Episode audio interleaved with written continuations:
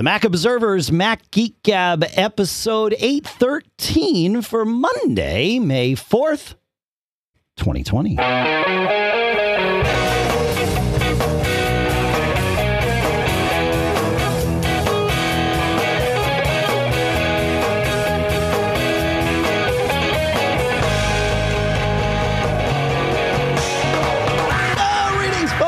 Welcome to the Mac Observer's Mac Geek Gab, the show where you send in your questions, your tips, your cool stuff found. We take them all, we mix them into an agenda, we mash it all together, we try to make some sense of it. And the goal is that we each learn 5 new things every single time we get together. Sponsors for this episode include mintmobile.com/MGG, SmileSoftware.com/podcast, where you'll learn about a great new version of PDF Pen, version 12, MailRoute.net/MGG, and ExpressVPN.com/MGG. You'll visit those links now because that's how you help us. What happens beyond there is between you and the sponsor. You don't have to necessarily buy anything. If it's the right thing for you, great. If not, great. But it's our job to encourage you to check them out and want to learn more. We'll talk more about them each a little bit later here in the show. For now, as usual, here in Durham, New Hampshire, I'm Dave Hamilton. And here in getting balmy Fairfield, Connecticut, yeah. This is John F. Braun. Yeah, man, it's the AC. I know. I almost put the AC on before the show, and in fact, I'm probably going to regret not having put it on by the time the show ends. So there you go. But that's okay. It's good to sweat a little bit. It's nice to have some weather where we have to. It's good. I cleaned I power washed my deck furniture yesterday. It's such a satisfying thing, power washing. You know. Mm-hmm. Because you get to see it just like instant gratification. It's good. Speaking, yeah, I should do my deck. Yeah. Power washing's fun. I like it. It's great to clean the furniture because it's just like super easy. You don't have to scrub anything. Just you're good to go. Mm-hmm. Speaking of instant gratification, let's get to the show, shall we? Douglas sends in a quick tip for us. He says, having my iPhone wake up when I pick it up is convenient when I want to use it, but it's a real pain when I am just picking it up to put it in my pocket, move it, or even clean the screen. So I turned off Raise to Wake in Settings, Display and Brightness, Raise to Wake. Instead, I now use Tap to Wake, which is actually the default setting on the iPad Pro with Face ID. This is located in Settings, Accessibility, Touch, Tap to Wake. Now all I have to do is tap anywhere on the screen and it will wake up. Unfortunately, I still have to slide the iPhone in my hand so that my thumb can reach the very bottom in order to swipe to open. And he says, of course, I could have a fist shake about that, but we'll save that for another day. So thanks, Douglas. Yeah, that's great. I like this Tap to Wake thing. Really smart. Yeah, it's pretty good, man. Yeah, it's good. I know you don't have a Tap to Wake iPhone. Well, wait, does your iPhone 8 do Raise to Wake, John? Yes. It does. Okay. Yeah, if I pick it up in the morning, yeah, it comes on. It knows that something's happening. It knows. Okay. That's cool. Yeah. I agree. When that feature first came out, I liked it. But now there are times when it's like, just don't wake up. Leave the screen off. It's fine. And that's especially helpful if you're putting like a screen protector on or something and you don't want the screen to wake up all the time. You could turn that off even temporarily. So, yeah, pretty good. All right. John, you and I were talking earlier this week when we were doing some experiments. And for those of you that haven't seen, we have been allowing we've turned on our cameras, I guess is the right way to say it, so that we're still recording an audio show. But for those of you that want to watch either while we record it, you can join our calendar at macgeekgab.com/calendar, or you can watch it after the fact on YouTube or Facebook is where we have that. But it's still an audio show, so you know, bear that in mind. We try to bear that in mind too, and not say, "Hey, look at the screen." Although there might be moments when we do that. So anyway, you and I earlier this week, John, we're chatting as we were tweaking some of our new setup here. And you asked me, you said, man, why is Messages on my Mac not in sync? And I was like, aha, a quick tip that was not so quick to get to. I find that Messages on the Mac needs to be quit and relaunched regularly. So I've added it, of course, to Quitter. And I have it quit messages after 180 minutes of inactivity, which basically means overnight, because it's rare that I would be at my Mac for and not at least touch messages once every 180 minutes or something like that. So quitting it once a day has solved that problem. And if you're having a problem where your messages between your phone and your Mac aren't in sync, just quit messages, relaunch. That has solved it for me most of the time, I will say. Did that work for you when you did that, John?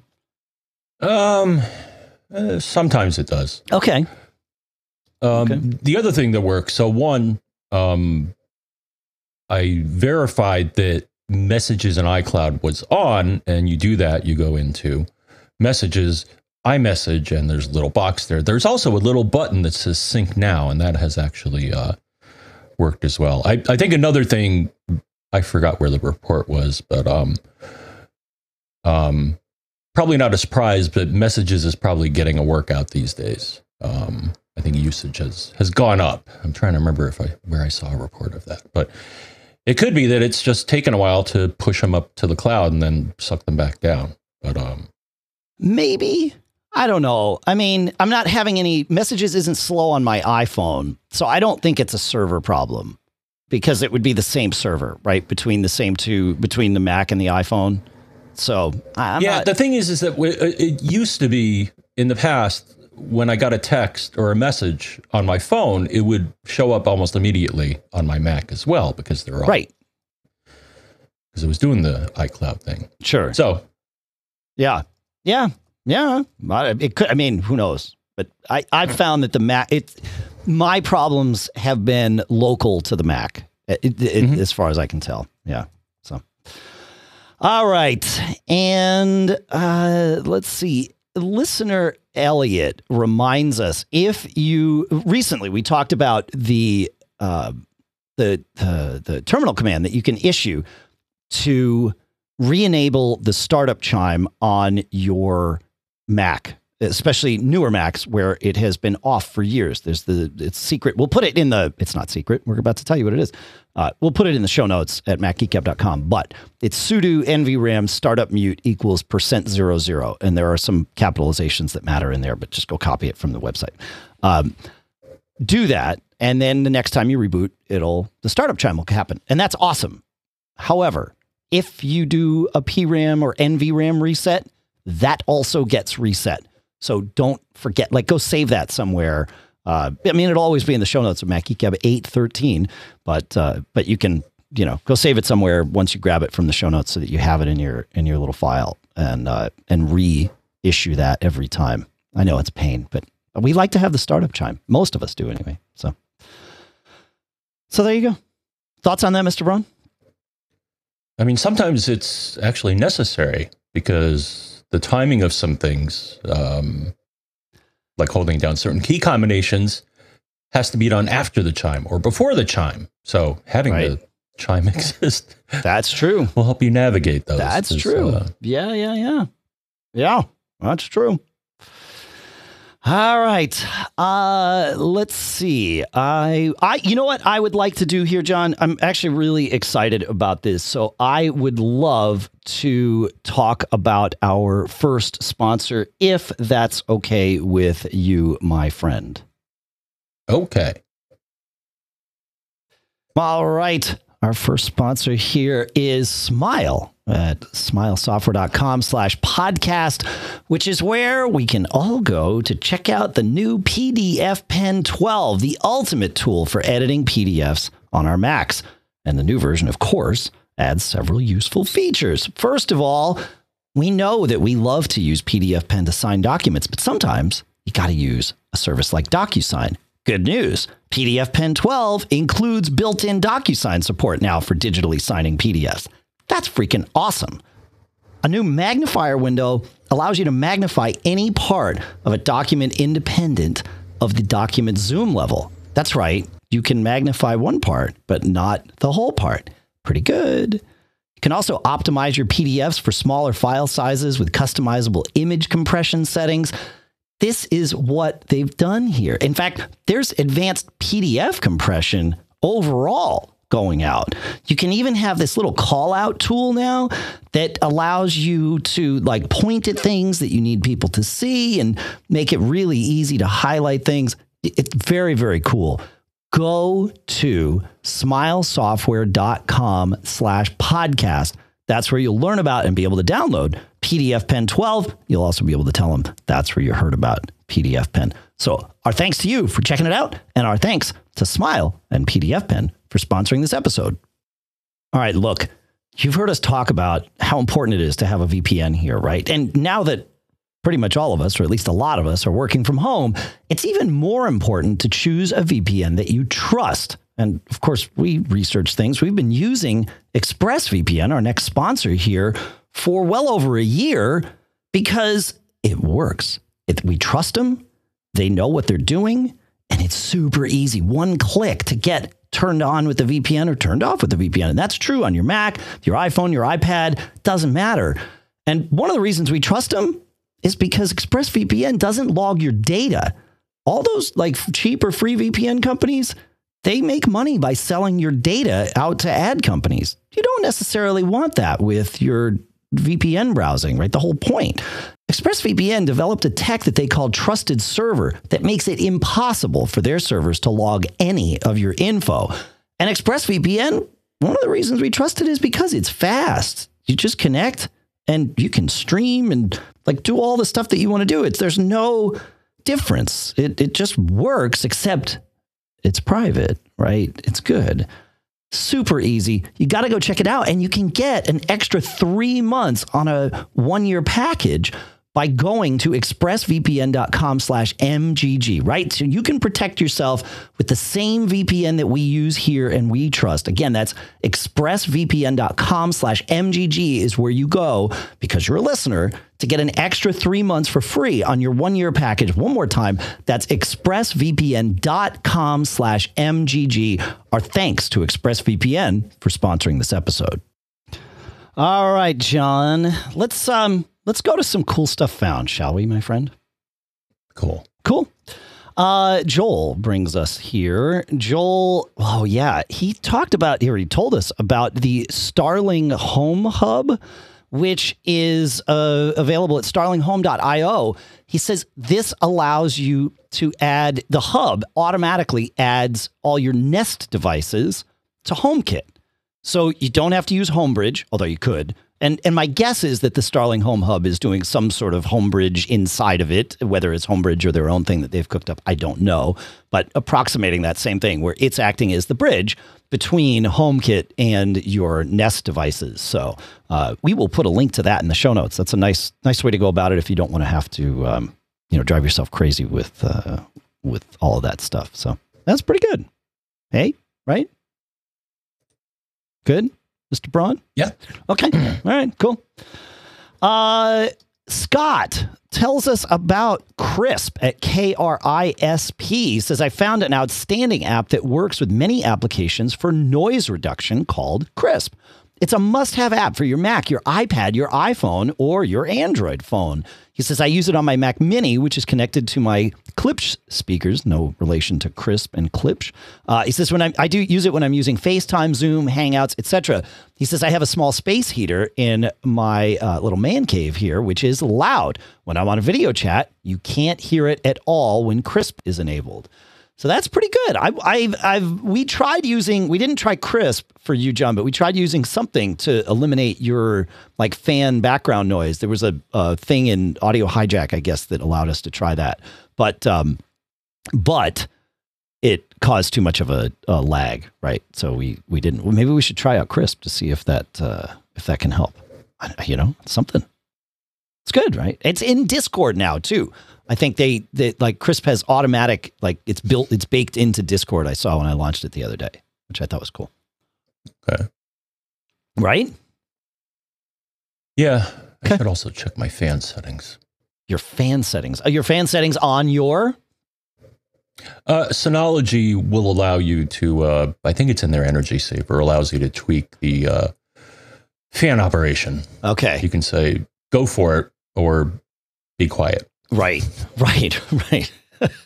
moving them to the off axis of a microphone is helpful too, right? So if your microphone is aimed completely away from your devices that make noise, that also, with the right microphone, with a directional microphone, with a cardioid pattern, that would work. With a hypercardioid pattern, you want them not straight on, but off axis, because hypercardioid actually picks up stuff at 180 degrees.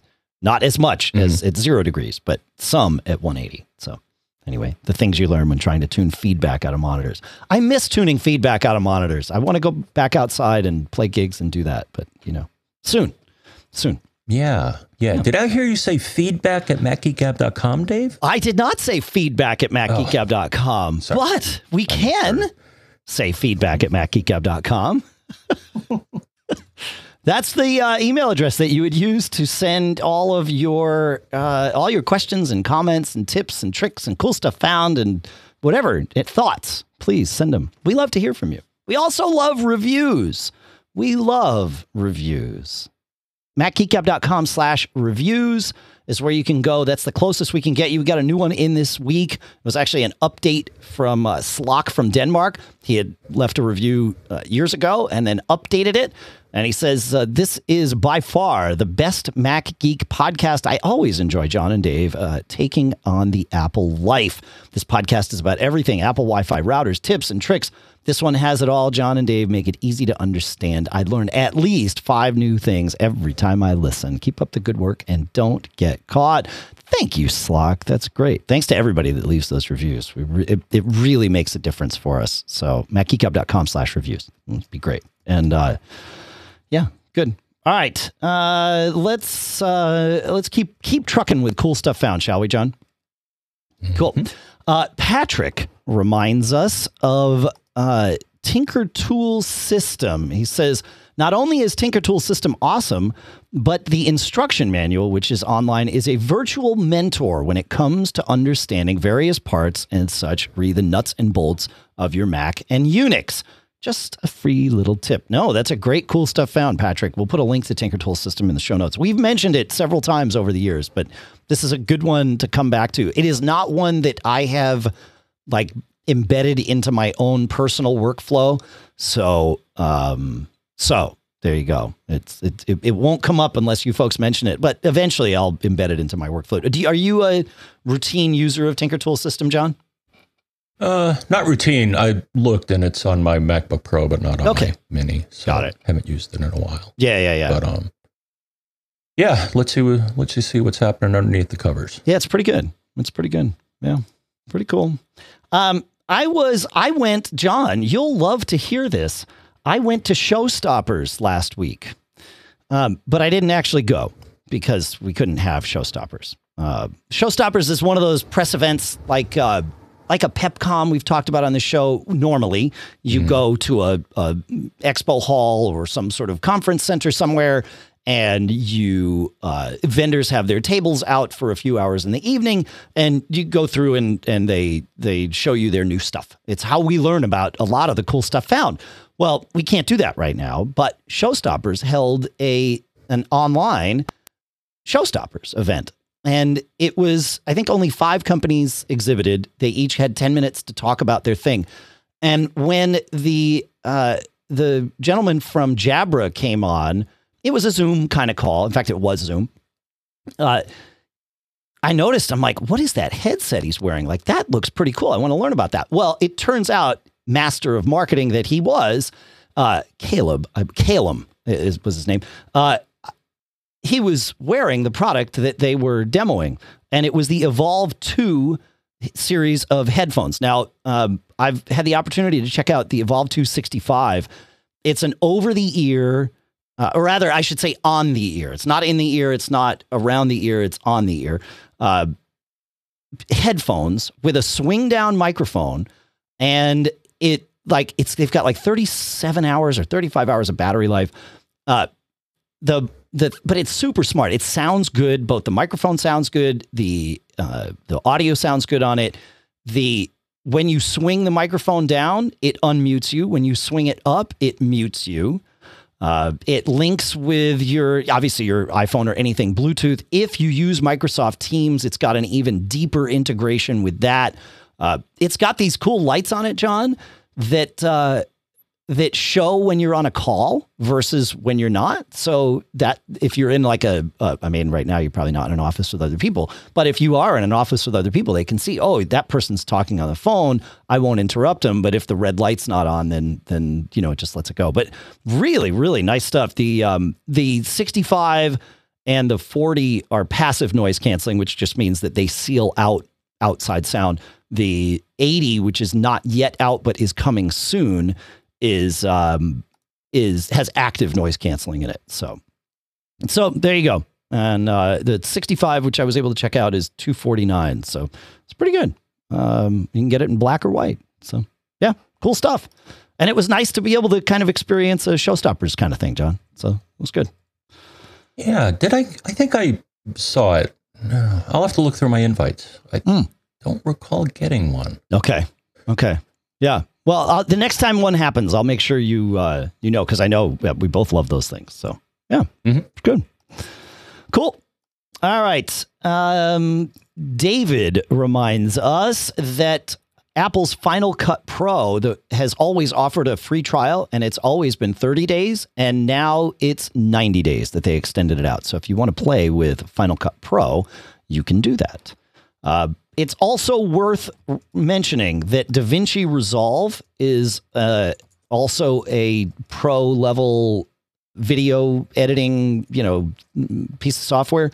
And that is free. It is free all the time there's a free version that is obviously free all the time. So we'll put a link to that in the show notes too. It's from Blackmagic Design, the folks that make the Disk Speed Test app that we all love to use. So there you go. Pretty good, huh? Any thoughts on any of this, John? Maybe I'll give it another look. Yeah, I don't really do a lot of video stuff.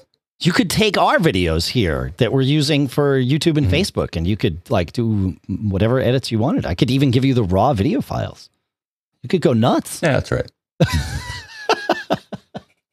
All right. Listener Patrick. I think this was the same listener Patrick, but maybe a different one. Cool stuff found. He says, I just found when I installed Catalina on a new volume, Catalina in Disk Utility, Catalina data shows the data volume of the Catalina boot drive shows up with a little house icon on it for home. And the Catalina system volume shows up with a little Mac OS icon on it to show that it is system. This is when you're looking in Disk Utility. That's pretty cool. It does not show up this way if you look at these disks while in, say, Mojave, which makes sense because Mojave's disk utility doesn't know how to parse for Catalina's, split volume kind of thing.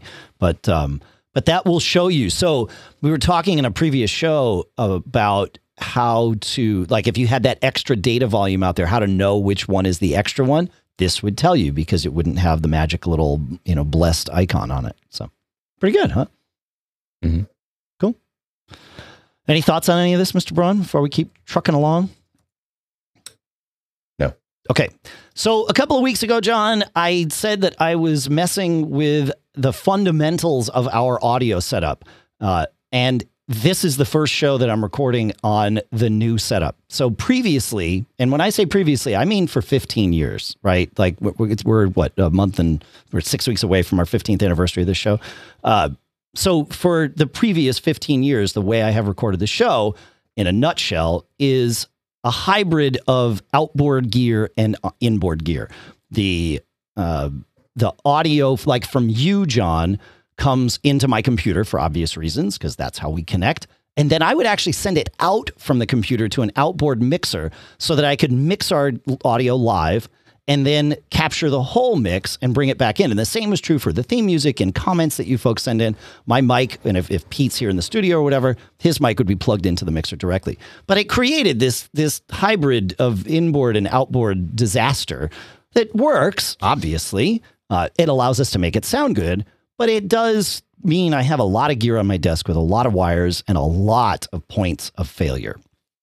So I started thinking, and I thought, well, wait a minute. I could use Logic as a mixer and do all of this stuff inside the computer. We talked about this a little bit last week. Well, the next phase of that has happened because I am using today the PreSonus Fader Port 8, which is a USB-connected control surface, which means I have the faders that I would normally have on a mixer. With Logic, those are virtual faders. You just drag them with your mouse, right? Because that's how that works. Except if you hook up a control surface to it like this. And so I can move these faders around and it affects Logic. I don't have to dig through windows or anything. And plus I can just put my hands on things, which is great. It makes things really easy. This links so perfectly with Logic too. It's so much more than faders. Like I can adjust pan controls. I can tweak the settings of any of our like effects. We have some compression and noise gating and stuff. I can do that on the unit itself. I can jump around to different parts of the audio mix and even of the track. If I'm say mixing songs for my band Fling or whatever, it makes workflow so much faster. There's so much, it gives me so many more benefits than I thought I would get just by getting faders external. And it's super smooth and it works obviously with Logic. It works with PreSonus's, their own DAW, which of course I can't remember the name of off the top of my head, but we will come and revisit that another time because I actually want to try out their DAW. Studio One is the name of their digital workstation. So so it comes with that, but it also, man, I'm super excited about this thing. It just makes life so much easier for me. So it is most definitely cool stuff found. And I've got it right here.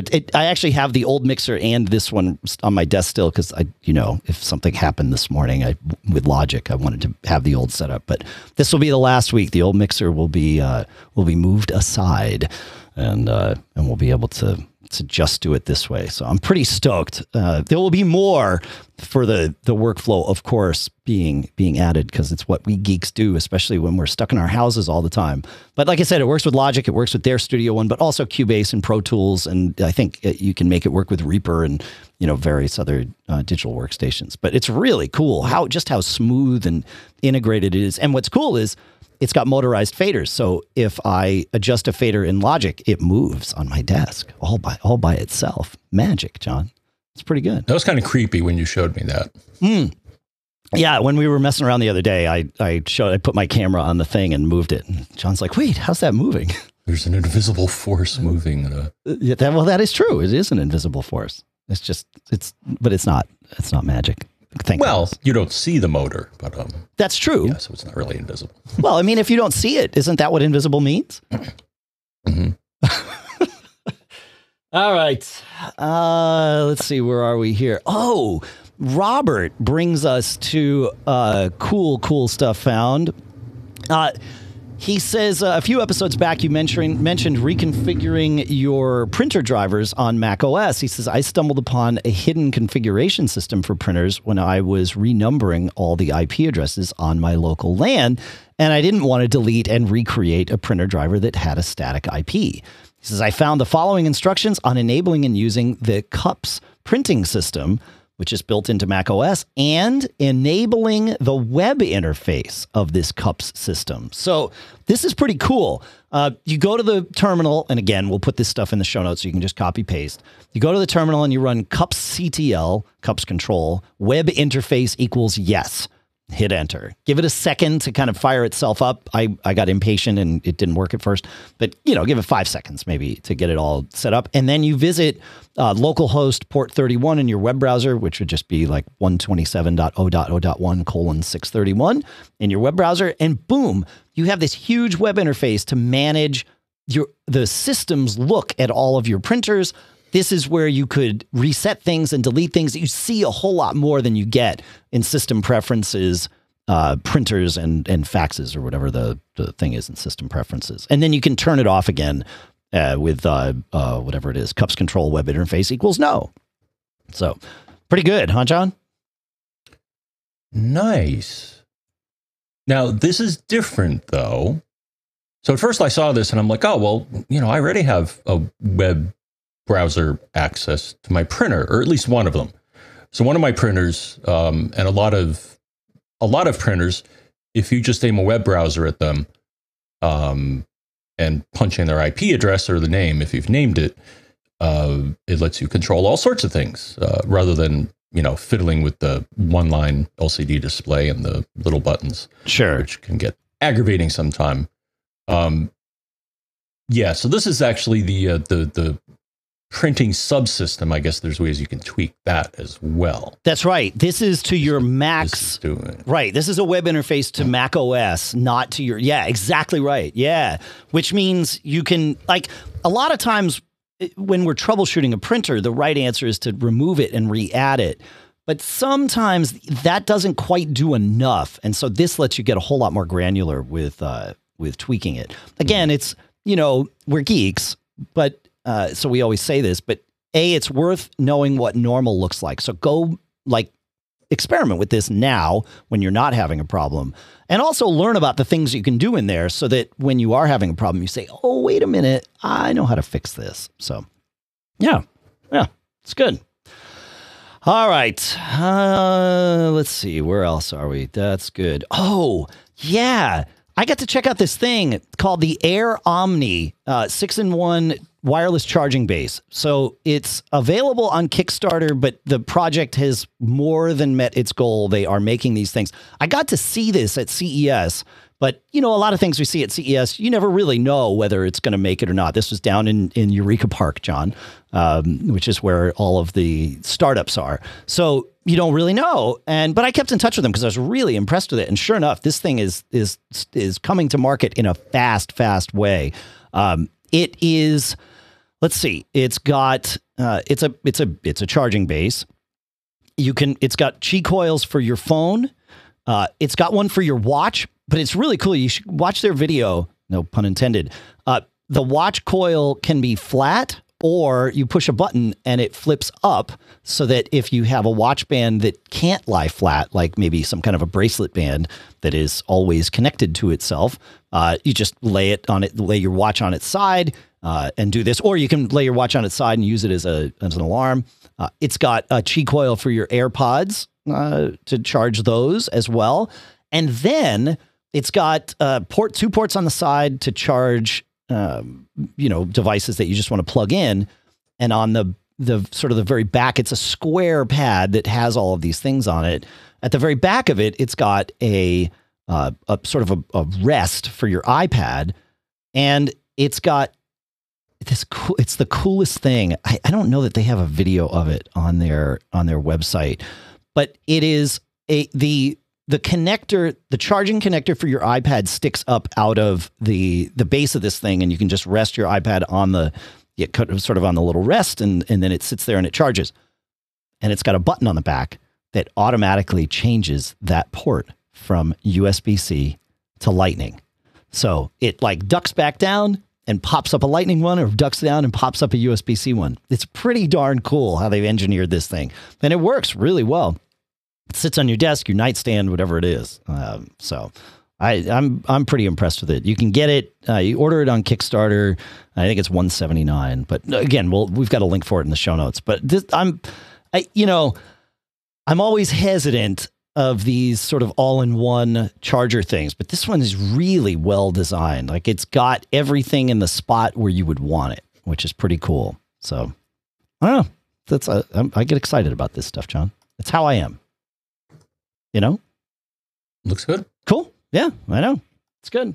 It's the kind of thing that we would get to see. Well, we did see it at CES. So, John, I've had the opportunity for the last few days to review and experience the iPhone SE 2020, the new iPhone SE that we talked about, just was announced.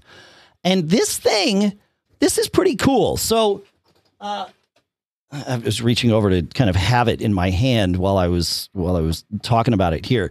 It is, so I have the iPhone 11 Pro. Size-wise, they are very, very similar. The iPhone SE is a little smaller than the iPhone 11 Pro, but not much. And as I was kind of going through it, my son made a very concise statement. He says, you wouldn't buy the iPhone SE 2020 for its size. You would buy it for its price. It is a very nice size, but again, it's about the same size as the iPhone 11 Pro. But of course, that's like triple the price of this thing. So so you would not buy it for the size, but you would almost certainly buy it for the price. It's lighter, much lighter than the iPhone 11 Pro. Like I have, in fact, I should have had the specs up, but I mean, it feels maybe like half the weight. It's super, super light, and it is a little thinner.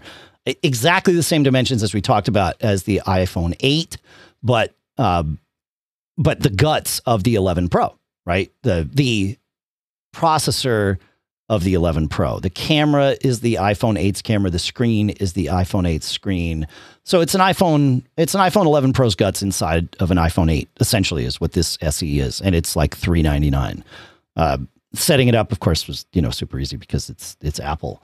But this is, I don't know that we would ever get one as a family here, except this is a fantastic spare phone to have around. You know, I've always said, if you've got more than two people in your house with iPhones, it's not worth paying your carrier or Apple for insurance on it. It's cheaper to just buy or keep an extra iPhone around. Like, don't sell that for us. We don't sell off the fifth iPhone. We always keep an extra iPhone around. And if something happens to an iPhone, then we have it. And this iPhone, I mean, for us, this would be the spare. But for a lot of folks, this makes perfect sense as a phone. I mean, it's got all the speed of the iPhone 11 Pro. So it's pretty cool. I know you were looking at migrating or upgrading, I guess, from the SE, or from the 8 to the SE. I mean, it offers a few additional features that I find kind of compelling. So one, I actually looked this up. So one is that it has this portrait mode, yep, for taking pictures. Yeah. And I looked that up because it was like, well, don't I have that on the 8 already? And the answer is no. No. I looked up the definition of, or I looked up portrait mode, and it's like, oh yeah, you get this on pretty much every phone beyond the 8. Right.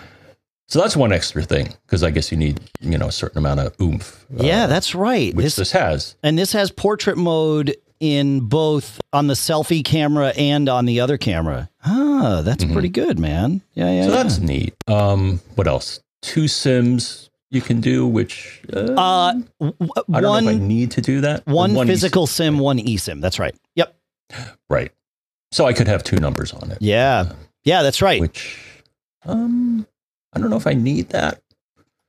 Right. Yeah. Yeah. The only, I may upgrade to it, and you know, I've seen some discussions online about, you know, why would you, if you have an 8 and you like it, would you get this? Another thing is that when I look at the battery health on my 8, so I've had the 8 for a couple of years now. Yep. The battery health is at 88%, so the battery's still performing well. That's pretty good, yeah. But when it gets down, you know, to a lower number and it doesn't hold the charge as long, that may be a good reason. Well, either get a new battery or, you know, upgrade to this. Well, or upgrade to an 11 Pro. Yeah. See, the thing is, I still like Touch ID. So and we've talked about this. I have yet to encounter someone. I'm sure there's folks out there, and I would actually love to hear about your experience and why, but I have yet to encounter someone that's moved from Touch ID to Face ID and says, I wish I could go back to Touch ID. It's different, but but everybody, I think we had somebody write in that said, yeah, each has its place. Yeah. Yeah. I mean, well, and the other nice part of the 11 Pro is the screen real estate that you get, right? Because even though the size of the screens are similar, your screen real estate on the 8 is limited by your, you know, the bars at the top and the bottom to accommodate for Touch ID and all of that. So on the 11 Pro, all you've got is the little notch for the various cameras and sensors. So So yeah, no, I'm more impressed with it than I expected to be. It's a great phone, and at that price, that's unprecedented for Apple to have that kind of, you know, modern horsepower for that kind of price. I think that's pretty good. I think it's good. And yeah. I mean, as a stockholder, I'm like, you could charge more for this. I mean, you have. yeah, they have. That's the thing, they have. Yeah, but so it's pretty good. Yeah. Well, even though they did this, well, they still made money hand over fist. You saw the financials. I did. I know. Yeah, the iPhone 8 seems to be releasing the iPhone 8 now. Seems to have paid off handsomely for Apple, among other things, services and that sort of thing. So, speaking of the iPhone 8 and all of that, John, I would love to talk about our next sponsor. Please. All right. Well, now you've heard about the iPhone SE. And if the iPhone SE sounds like a great phone for you, I have to tell you, you can go get it from Mint Mobile. And they are our next sponsor. Also, the first online-only wireless company, because right now, Mint Mobile is offering you something that no other provider can. It's their 15 plus 15 deal. $15 a month for the new iPhone SE that we just talked about here, and $15 a month for Mint Mobile service. And they're both delivered straight to your doorstep. So let this sink in for a second, right? You get the brand new iPhone SE with Mint Mobile service starting at $30 a month. By eliminating all the traditional costs of retail and by going online only, Mint Mobile can pass these huge savings. They're not paying for retail stores and all of that extra stuff. They pass that savings on to you.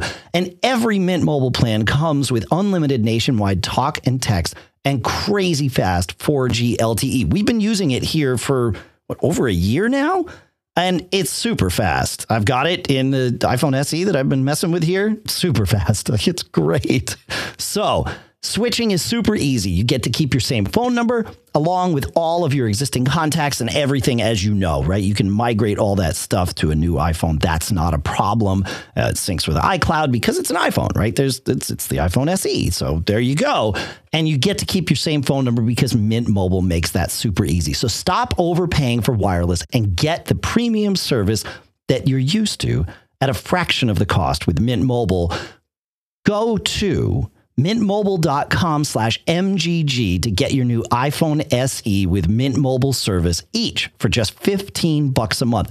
That's mintmobile.com/MGG. Cut your wireless bill to $15 a month at mintmobile.com/MGG. So here's the thing. You folks have been helping us test our next sponsor here for quite some time, and that's MailRoute.net/MGG. MailRoute helps us and could help you stop email threats. Now, let's define some threats here. Spam, yup. Viruses, yup. Phishing, yup. Malware, yup. Downtime, yup. Indeed. So MailRoute was built by people that are obsessive about email. And if you've listen to this show long enough, you've heard me say that one of the best business decisions I ever made was to stop hosting and managing our own email server. I stand by that. And MailRoute sort of proves it, because all they do is manage they don't even manage the server, right? They take it at one level deeper. They manage the pass-through so that everything goes through them and then delivered to your existing email address. You don't have to change email address. In fact, you can't. That's not how MailRoute works, but they sit in the middle there and filter everything and show you everything. So it's not just some black hole. You get to look and see, like, inside the black hole of your email that's been filtered, and you get to really tweak it and control it, which is great, because we want to make sure we don't miss any of your email while we miss all of the other email that we don't want. You understand? As far as downtime, it's pretty cool. They keep a 30-day archive of clean mail there. So if you lose access to your email for some reason, which can happen, we've seen our email providers go down, MailRoute got you covered. They have 30 days of clean email and a nice little web interface, and you can even reply to email from there, right? So it's not just read, it's reply too. Very, very cool stuff. They know what they're doing, and it has been fantastic having them on board as a sponsor, yes, but also just as a partner and filtering our email for us. It's been awesome. Super easy. John and I can both manage it. It's great. So you got to go check it out. Go to mailroute.net/MGG. That's where you're going to go sign up. So go check it out.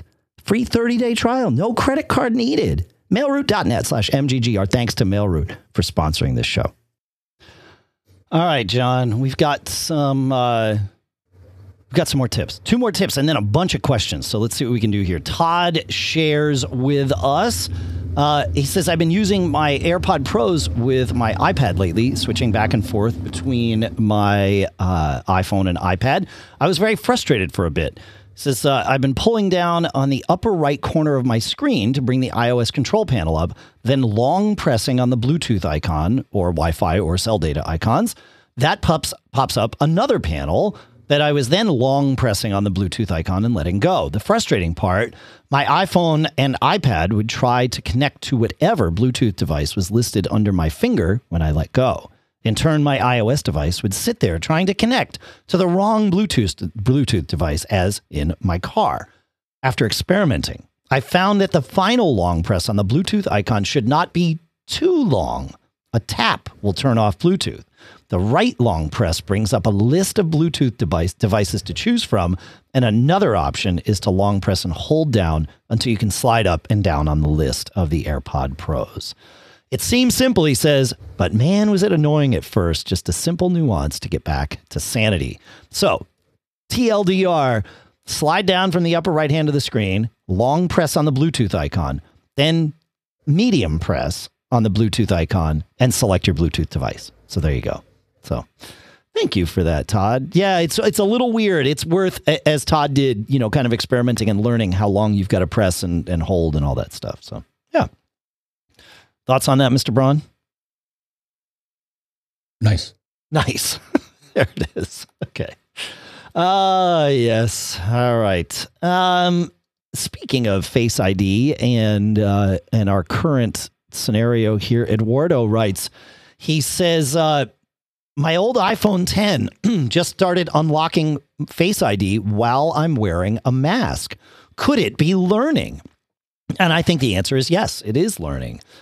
Face ID is built to learn, and you can, it will learn as you go through this. Yeah, I noticed it for mine too, that it was starting to get a little better at that with a mask on. It depends on the mask. A white mask is better than one with a lot of colors and like patterns and stuff on it. But yeah, it's better. It's good. And I know some folks have been experimenting with like putting a mask over half their face and training a second face in Face ID. And that has worked well to get it to open with the full mask on, obviously. So pretty good. I like it. You don't have your iPad or you don't have any Face ID devices, right, John? No. Okay. All right. Any thoughts on that before we move on to JB's question? No, No, it's cool that it's smart enough to do that. Yeah. I mean, I think I'm not sure if it's Apple doing this like about masks intentionally, or if it's just a function of how Face ID continually learns and knows that if it scans you and you typed in your password, then it will start to sort of iterate on that. And I think every scan, just like it was with Touch ID, every successful scan continually trains it to get better and better. So I think. Yeah. Well, I think the other thing is that they're not just doing visible light, but don't they do, doesn't Face ID also do infrared? I thought it did. I don't think there's some infrared in there, but there's also, like some sort of 3D mapping that it's doing. I forget what the tech is called on that. But yeah, I think you're right on that. Yeah, you're right that it's not just visible light for sure. Yeah. All right. JB brings us to a relevant question today. He says, my new monoprice monitor, thanks for the recommendation, does not have a camera built into it like the Apple screens do. A camera today, he says, is essential with Zoom and all of that we're doing. What cameras do you recommend? So I will offer this recommendation even if you have a camera in your display. The cameras in Mac displays and in laptops are pretty low-cost cameras, unlike the iPhone, right? Which is a much better camera. The one in your Mac, it's not that great, and it maxes out at 15 frames per second. So sometimes you'll join a video call, like a Zoom call or something, and you'll see people in it. Like, some of them are super smooth, and then the others are like you, they're like jaggy. And it's because of that frame rate. So getting a webcam, even for your computer that has one, can be really helpful. So I've been a big fan for a long time of the Logitech cameras. The Logitech cameras are the ones that John and I are using here to do Mac Geek Gab. In fact, we probably need to get you a new one, John. But I'm using the Logitech Brio. That's sort of their top of the line these days. It's $200, so it's not overly priced or anything. And it's a 4K camera. It's got a nice warm lens. And it's got, of course, it'll do 30, I think, or even 60 frames a second. And it's got a 90-degree field of view, which means that you have more data than you need and you can narrow it down if you want. Another big help is an app. You can use the Logitech app to manage your camera, but there's also a third-party app called Webcam Settings, and we'll put a link to the App Store where you can go get it. I think it's like $7 or something. But man, is it worth it. It allows so much more customization, and you can do the customization live without interrupting your video flow. So the Brio is certainly one of those things, but there are others for less. For $129, Logitech has the C930, which also has a 90-degree field of view and is a 1080p camera. Mm-hmm. I think I said that the Brio was the... Was the 4K camera. So do you have a 930, John? Is that right? Yeah, you know, I'm looking. I bought this back in 2014. Okay. Yeah. Because at the time, I mean, so the nice thing about it, so it's got a Zeiss lens. Yeah. So it's a nice lens. The other thing, though, that caught my eye is that it has a H.264 processor in it, though not all software uses it. I think, remember, we were doing some stuff with Skype, and depending on the platform you're running it on, it may be able to leverage that chip. Unfortunately, at the time, Skype for Mac did not. Well, but it's still good video. It's 1080p, so it's HD technically. And so are you on the C930E? Is that right, or just the C930? Yes. C930E. Okay, that's interesting, because that camera also has a 90-degree field of view, and yet we find that your field of view seems tighter than mine, but it may be distance from the camera. Well, the other thing, we're not going to do it now, right? Well, I could, but no, the Logitech app. Right now, I have it set to standard. But there's also a widescreen setting, so maybe that's the difference. Fiddle with that. Yeah. Okay. All right. Yeah. Okay. And so that's $129 now. You probably paid a whole lot more for it back, 6 years ago. The C925 is $99, and it has a 78-degree field of view and also 1080p. And I've got a 920 down in the office, and it's great. It's a fine camera. It's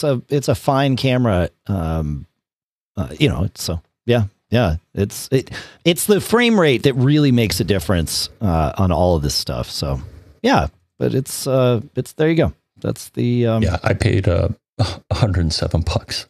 Oh, that's really? Oh, well, you found a deal. Yeah, that's pretty good from the portable guy. So I don't know if it was all right, refurb or something. Yeah, right. Anyways, yeah. Huh. That's interesting. So, because we had been thinking that getting you a Brio would expand your field of view, but if they both have 90 degrees, I'm not convinced that would be the case. Huh. We'll have to mess with it. We'll have to mess with that widescreen thing. That might be part of the difference. Yeah.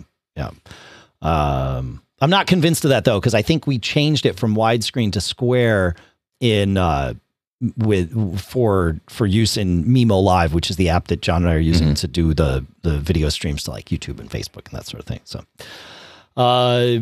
yeah. All right. Well, good. Fun. Okay. Hopefully one of those cameras helps. If you folks know of one, please let us know. We would love to, we'd love to hear about your recommendations as well. So it's good.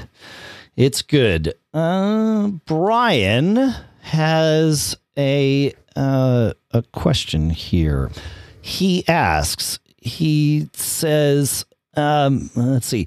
I need to install Mojave in Parallels on my daughter's new 16-inch MacBook Pro.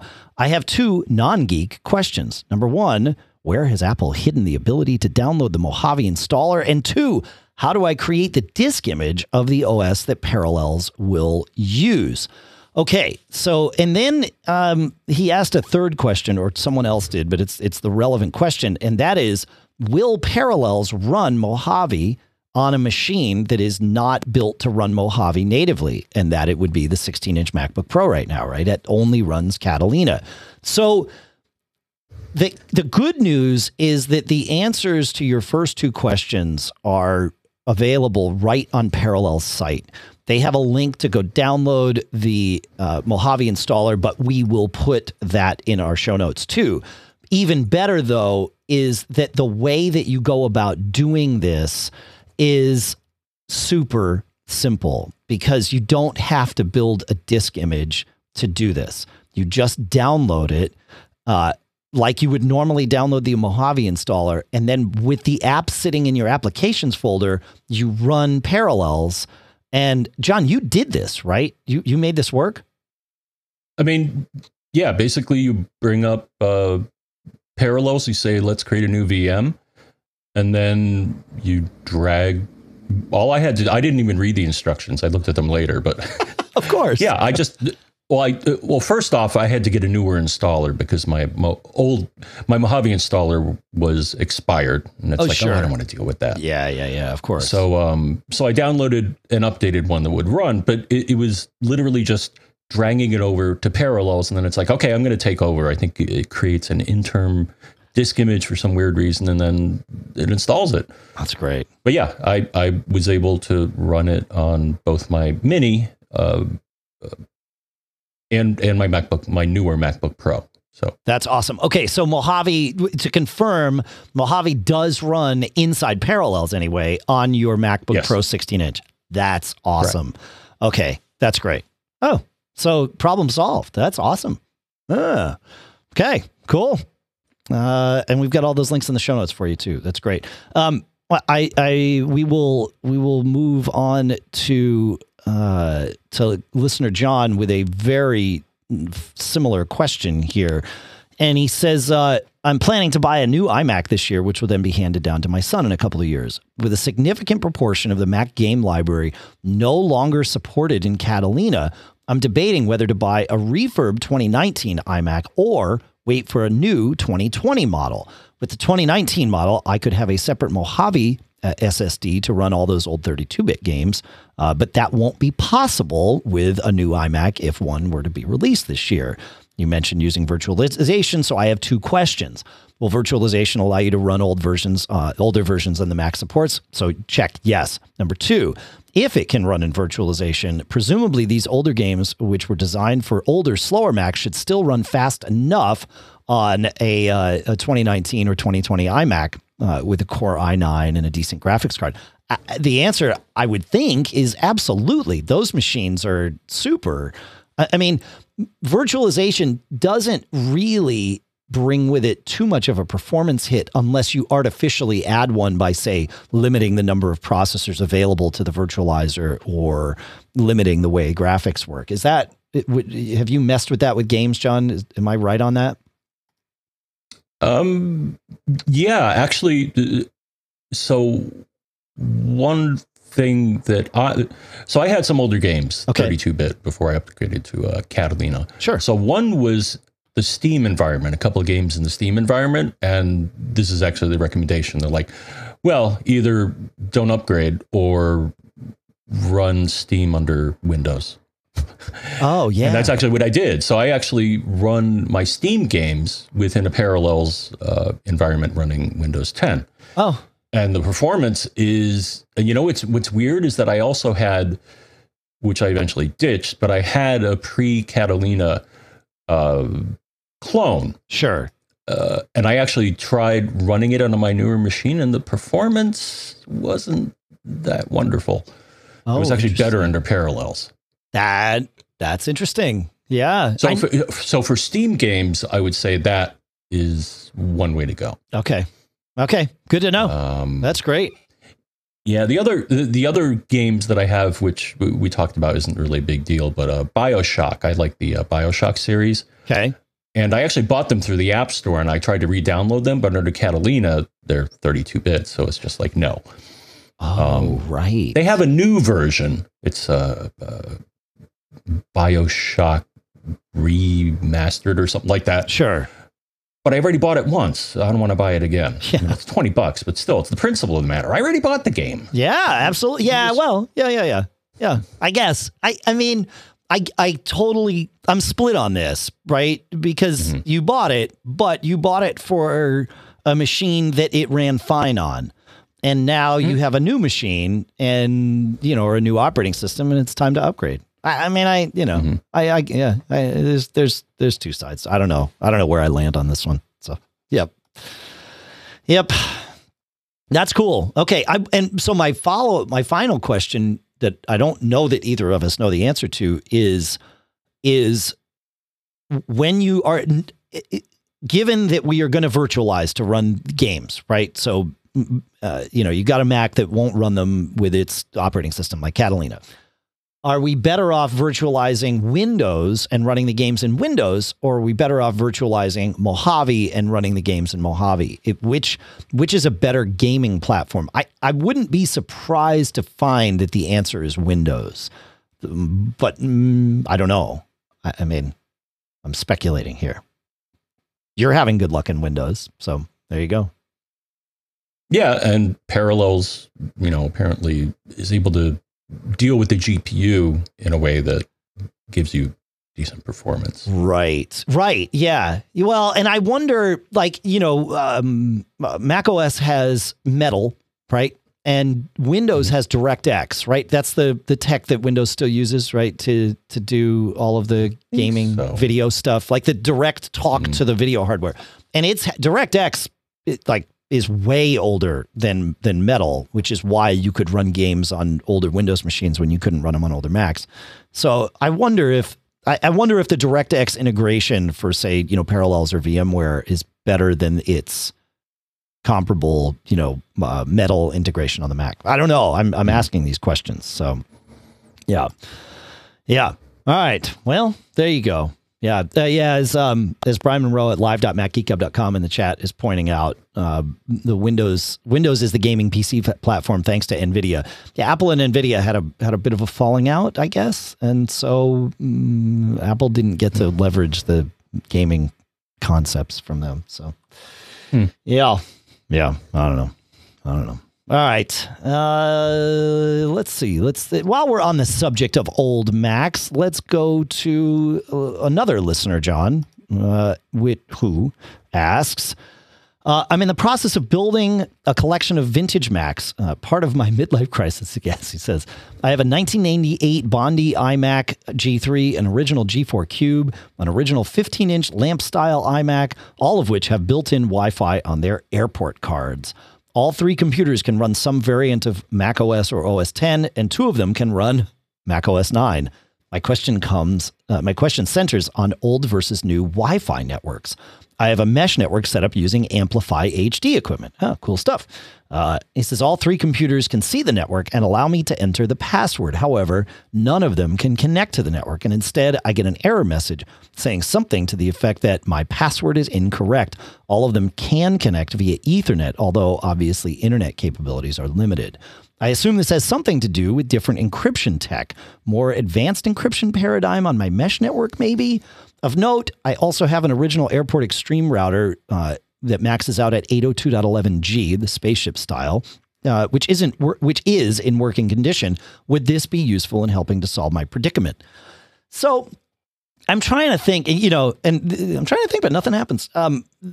Remotely, these are always weird things to troubleshoot, right? Because we don't have the ability to be hands-on. I'm trying to figure out, John, what it would be that's causing this to happen, right? Like, why would it not connect? And one thing, I mean, he mentions encryption. That certainly comes to mind. He does have the date set on all of them. So like the certificates are there, but the way to test that would be to temporarily turn off encryption on the Wi-Fi network and see. Yeah, that's a good one. Yeah, I'm guessing it's either the airport software or maybe the firmware on the airport card that is. Yeah, I think it may be the level of encryption that it probably has been deprecated on the newer hardware that he's trying to connect to. Oh, he might not be able to connect with, it might be WPA encryption in the hardware, but not WPA2, for example. Or similar, yeah. So it's just saying, oh, I don't support what you're speaking. Yeah, so I don't speak that language. Go away. Huh. So actually connecting to that older one, I think actually that would probably work out. Yeah. Huh. Yeah. I hadn't thought about that. That makes sense. Yeah. Oh, connecting to the older one would have been my sort of, if you've got it right there, create a separate network for those and forget about it. But, but yeah. Yeah, I out of curiosity, I would turn off encryption on the network temporarily. I mean, it's going to break everything else for sure, but it would answer the question: can they at least connect to the amplify, and is it an encryption thing? And then you can sort of narrow it down from there. But yeah, in his case, I agree, John. I would just use the 802.11g network just for those devices, and then you should be fine. So. You got the trucks driving by you today, Mr. Braun. Oh? Huh. You don't hear those? They're like super like... Nope. We get them over here. All right. Okay. Let's see. Yeah, let's go to Robert here. Good question. Lots of good questions today. I'm into it. Robert says, I've got a 2014 Mac Mini running the latest Catalina. The machine has a 1 terabyte Fusion drive, which is on that one, 120 gig SSD and 1 terabyte spindle drive. It works well enough, but I'm thinking to replace the hard drive with a 500 gig SSD. Storage capacity wise, it would be sufficient for my use. The large media folders could be kept on an external USB 3 drive. After using an SSD in my 2009 iMac for the last 8 years, and he says, thank you for recommending the DVD SSD swap. He says, I've been spoiled by very quick disk response times. I notice a lag in opening large files and opening some apps, InDesign in particular, which I attribute to the hard drive seek times. The boot up is very quick, which makes sense as the OS must reside on the flash portion of the Fusion drive. So I have a multi-part question. He says, is it possible to set up the 500 gig as part of a Fusion drive? If not, what happens with the 120 gig flash drive? Does it appear as a separate volume? If it is possible, how about setting up the Fusion after installation? The physical swap I've done on other minis, so I'm quite comfortable with that. And would it add the extra 128 gigs in storage space as part of the Fusion? Is this even a good idea?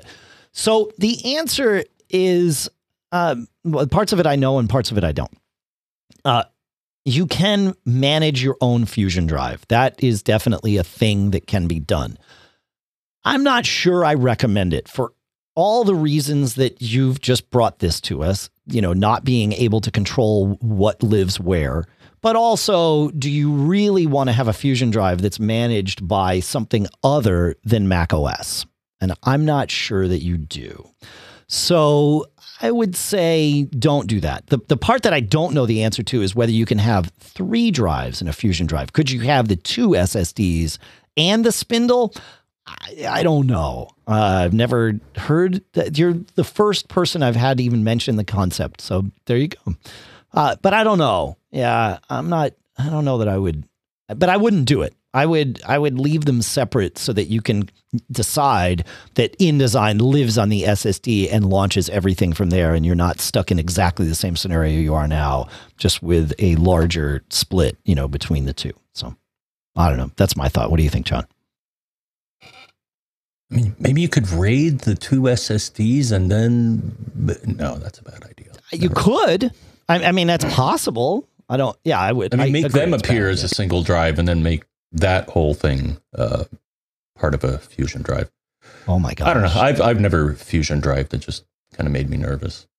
It made me nervous too. Like the history has proven me wrong on that front. right? That mm-hmm. like they've been super reliable over the years. I mean, when they crater, you're done. You just got to like wipe it and start from scratch. But they have been, you know, really reliable for folks. Just you just run into these weird problems with speed because you don't get to pick where your stuff mm-hmm. lives. So yeah, yeah.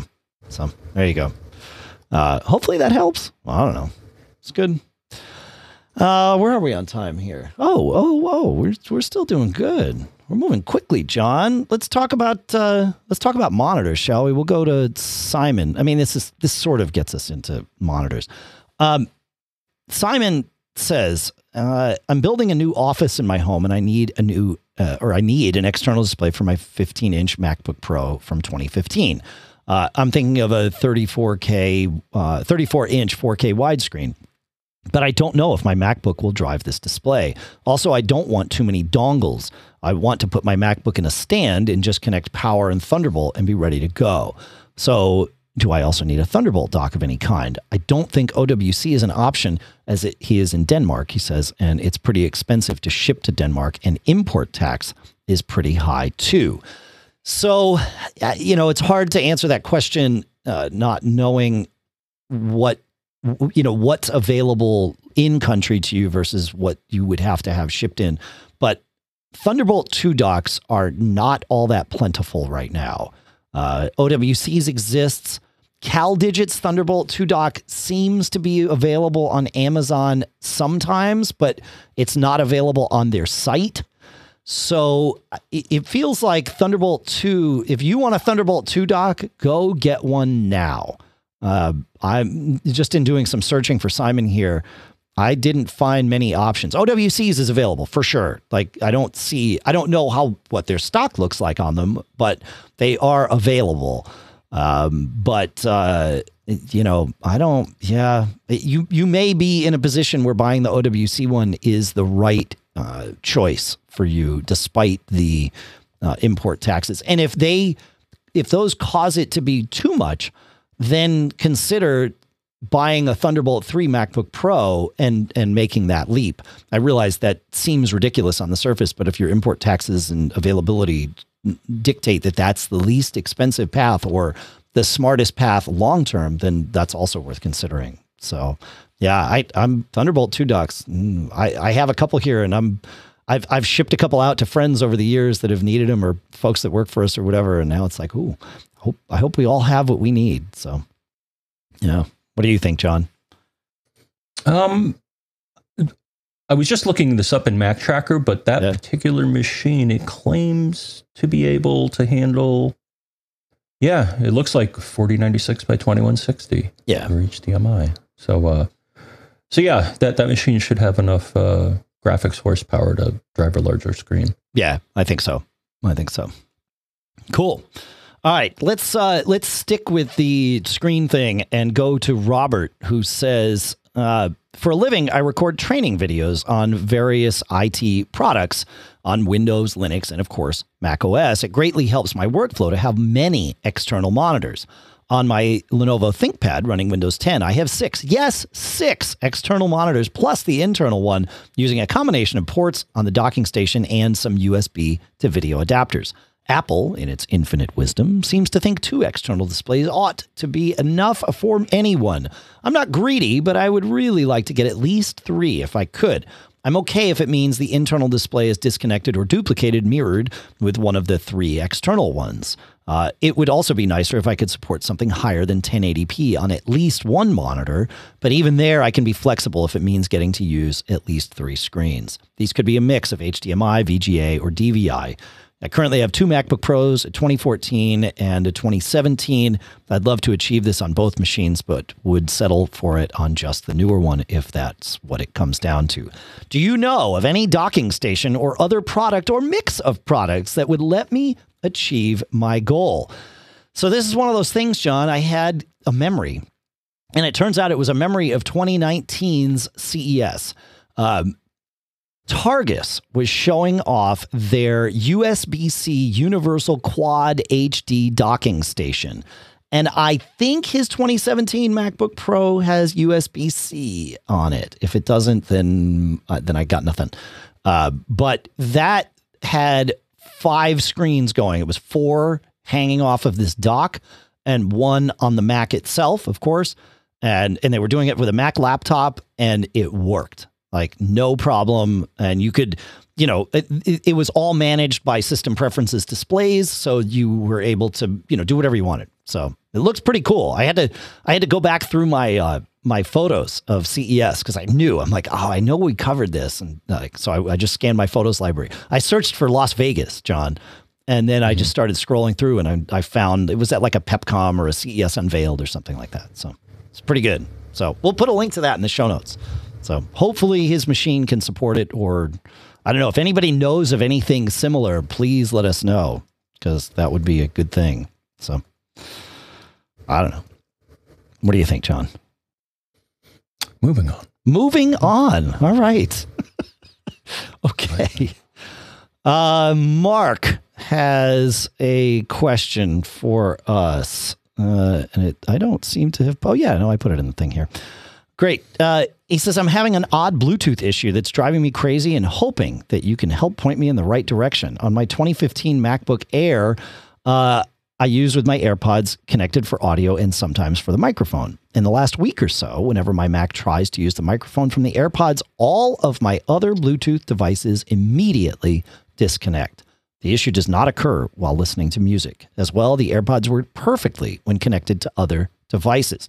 So far, I've tried resetting the Bluetooth module in the Mac, as well as the usual SMC and PRAM resets just in case, but no luck. Prior to this week, no problem. So bidirectional audio definitely causes Bluetooth to use more bandwidth, arguably all of its bandwidth for that, which is why you can't get high quality audio in your earphones when you are using the microphone on those earphones, because the bandwidth just isn't there. Bluetooth is pretty low bandwidth stuff. So it is soaking up everything when you use the microphone, but I've never seen it knock things off. I would be curious to not have audio playing out. So not be on a call, but maybe just capture the microphone from your AirPods. I think the simplest way to do it would be go into system preferences and choose your AirPods as the default mic on your Mac without playing any music or anything, and then just talk into your AirPods. And in theory, you should see activity on the input meter in system preferences, sound input. And then that way you'll know that it is receiving things, and see if it's when you have both going or just the microphone going. And I think that experiment would allow you to isolate those two. I'm not sure what that's going to tell you other than answering that question. I'm not sure how informative that'll be, but that would be a way. You know, a lot of times when I'm troubleshooting things, I just start asking questions that may not, like, that I don't know what the revelation is that an answer to the question would lead me to, but I ask the questions anyway, because holistically you start to get a picture of, okay, here's how it's working. And then maybe that gives you some insight, or maybe you stumble onto a thing. I mean, it's usually just dumb luck, just by asking lots of questions that you stumble onto the thing that's actually causing the problem. It kind of sounds like this might be a Bluetooth hardware issue on your Mac, but I don't want to say that for certain. But, you know, you definitely want to narrow it down and move along, you know, move the process along. So I don't know. What do you think, Mr. Braun? I was wondering if repairing your Bluetooth devices would maybe fix something. Oh, yeah, that's interesting. Oh, yeah, yeah. Yeah. And then I started scratching my head over exactly how you do that. So one place, so if you run system info, hardware, Bluetooth, that shows you all of the devices that your computer knows about that are Bluetooth, then you should recognize them all. Yeah. I would hope. Yeah. But then I'm like, well, how do you remove them so you can then repair? And I think I found the article here. I think you have to, or what it says, control clicking on its name in the Bluetooth menu, I guess makes the Mac forget about it. So, oh, really? Huh. Yeah, because I was scratching my head. I'm like, well, how do you get rid of the Bluetooth control panel? As far as I can tell, doesn't show all the devices. You can only see them in system info. Okay. Huh. That's interesting. Huh. All right. Huh. Yeah, I don't know the magic. And if you like option clicking on the Bluetooth thing, yeah, no. That gives you a little additional information. Oh, but you do get the remove option. Oh, okay. With that, good. Which I don't see. Yeah. So if you option click on the Bluetooth menu and then go to a device, you have not just the connect option, but you also have remove. So, all right. Yeah. Yeah. Yeah. Yeah. Yeah. Okay. Oh, right. Vilby in the chat room says that Tooth Fairy might be useful for this. Oh, I'd forgotten about that. That's one of those handy little apps. Yeah, yeah, yeah. Okay. We'll put a link to that in the show notes. That's a good one. Yeah. Thank you. That's great. That's great. Cool. Oh, I never heard of that. Okay. I think we mentioned it on the show a couple of years. There's some, I haven't used it, but I certainly, it sounds familiar. Is that fair? Yeah. Mm-hmm. You know, circling back, I meant to mention this when we were talking about running games, and listener John, who was saying that he was, or listener Brian, maybe it was, that was deciding whether to get a 2019 versus a 2020 iMac.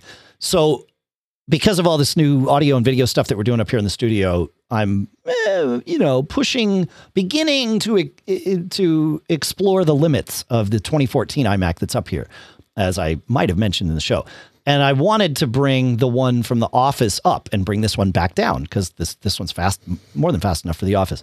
But I'm using a lot of Thunderbolt 3 stuff in the office, and so it would require more headache than I wanted. And I figured we might as well keep the economy as stimulated as possible. And so I attempted to order a 2019 iMac for the studio this week. There are none left on the refurb store, so I figured, fine, I'll buy it new. And I have an order in, and it will ship in the early June. So either there's supply chain problems because of, like, you know, C19 or whatever, or there's a new iMac on the way. So, so I don't know. We'll find out, I guess. I don't know. Yeah. I mean, it's been over a year, right? The 2019 iMac was March of 2019, and it hasn't seen an update since. So buying one today is probably a foolish move. So we'll find out. I'll keep an eye on my order and keep you posted. So yeah, it's good. All right. Okay. Yeah. We'll ask Mace's. We'll wrap up with Mace's question. Actually, I have two more cool stuffs found to add in the outro of the show, John, that I think you might appreciate. But Mace was pointing out that there were some videos that he's grabbed from YouTube using, you know, like YouTube Downloader for macOS, or, you know, YouTube DL from the command line or whatever. And the codec on some of these, the AVC, some videos use the AVC codec, and QuickTime can play those fine. Some use AV1, and QuickTime cannot play those, but VLC can. And Mace was asking, is there a way to tell QuickTime to play these movies with a different codec? Now, there used to be like that Perian thing, P-E-R-I-A-N. It doesn't exist anymore. It was a slew of like extra QuickTime codecs. I don't know of any sort of, you know, default thing that all geeks should install to expand QuickTime's capability codec thing anymore, but I figured I'd bring it up in case anybody did. Do you know of anything, John?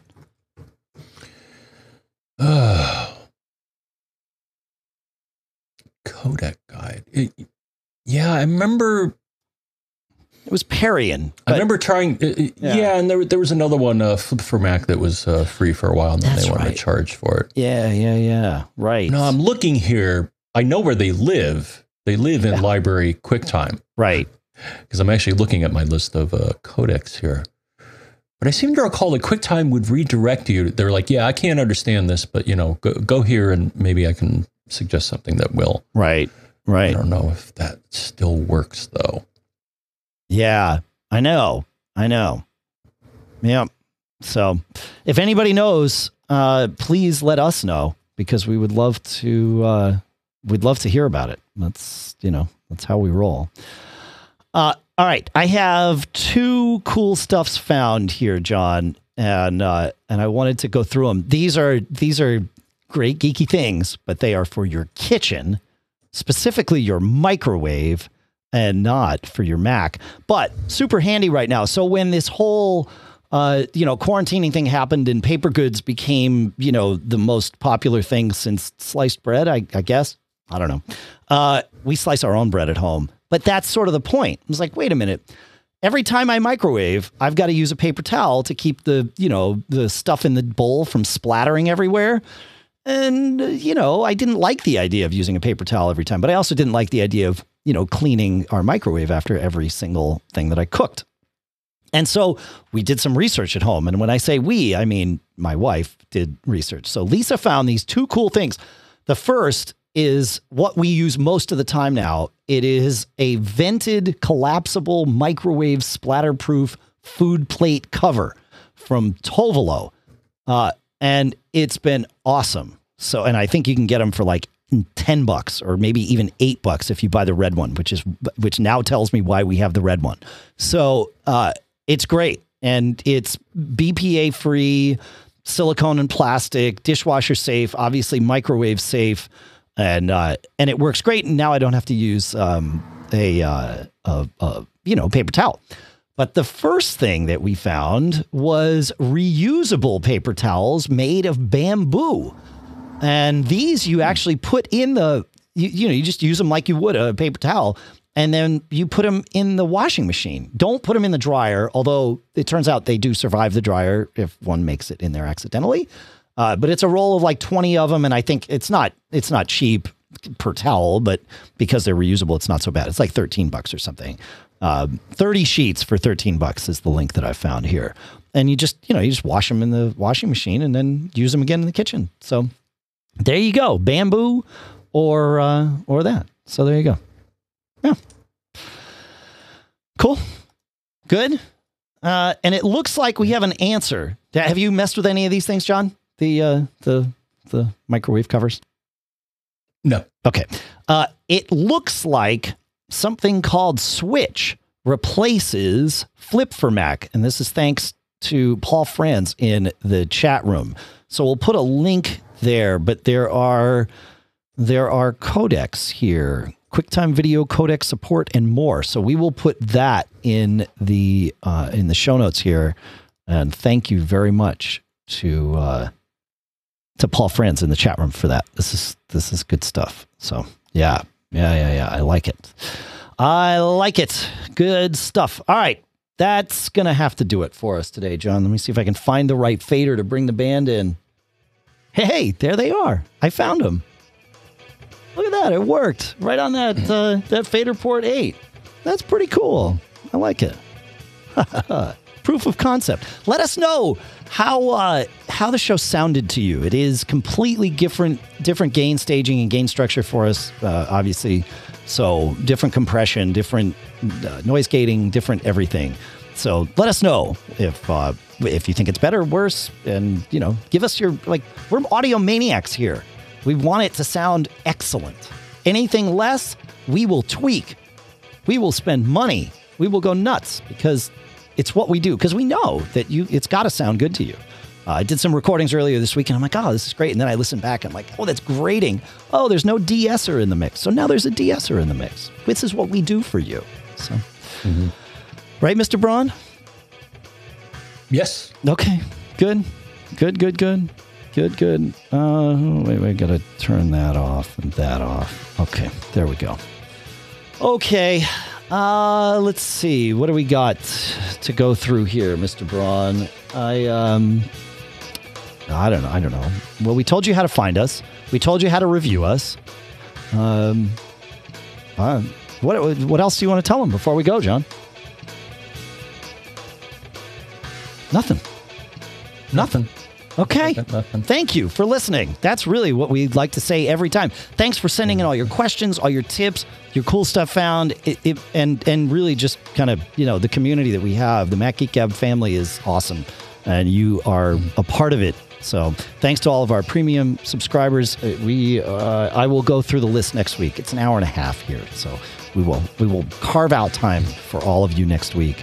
Individually, thank you, but in general, thank you. You folks are also obviously a big part of the family, as are our sponsors. Of course, as we mentioned in the show, mintmobile.com/MGG, mailroute.net/MGG, smilesoftware.com/podcast, expressvpn.com/MGG, of course, Otherworld Computing at maxsales.com, barebones.com, eero.com/MGG, lino.com/MGG. Thanks to all of you. Really just thanks for listening. Tell somebody about the show. I would love that. That would be awesome. You have anything else to tell them, Dave? I'm sorry, what's that, Sean? Do you have anything else to tell them? Oh, off the top of my head, nothing comes to mind. How about you, John? No, nothing. Nothing. All right, well, then I just have some advice for you, John, but this isn't for the listeners. This is just for you this week. And that is, don't get caught. Made up.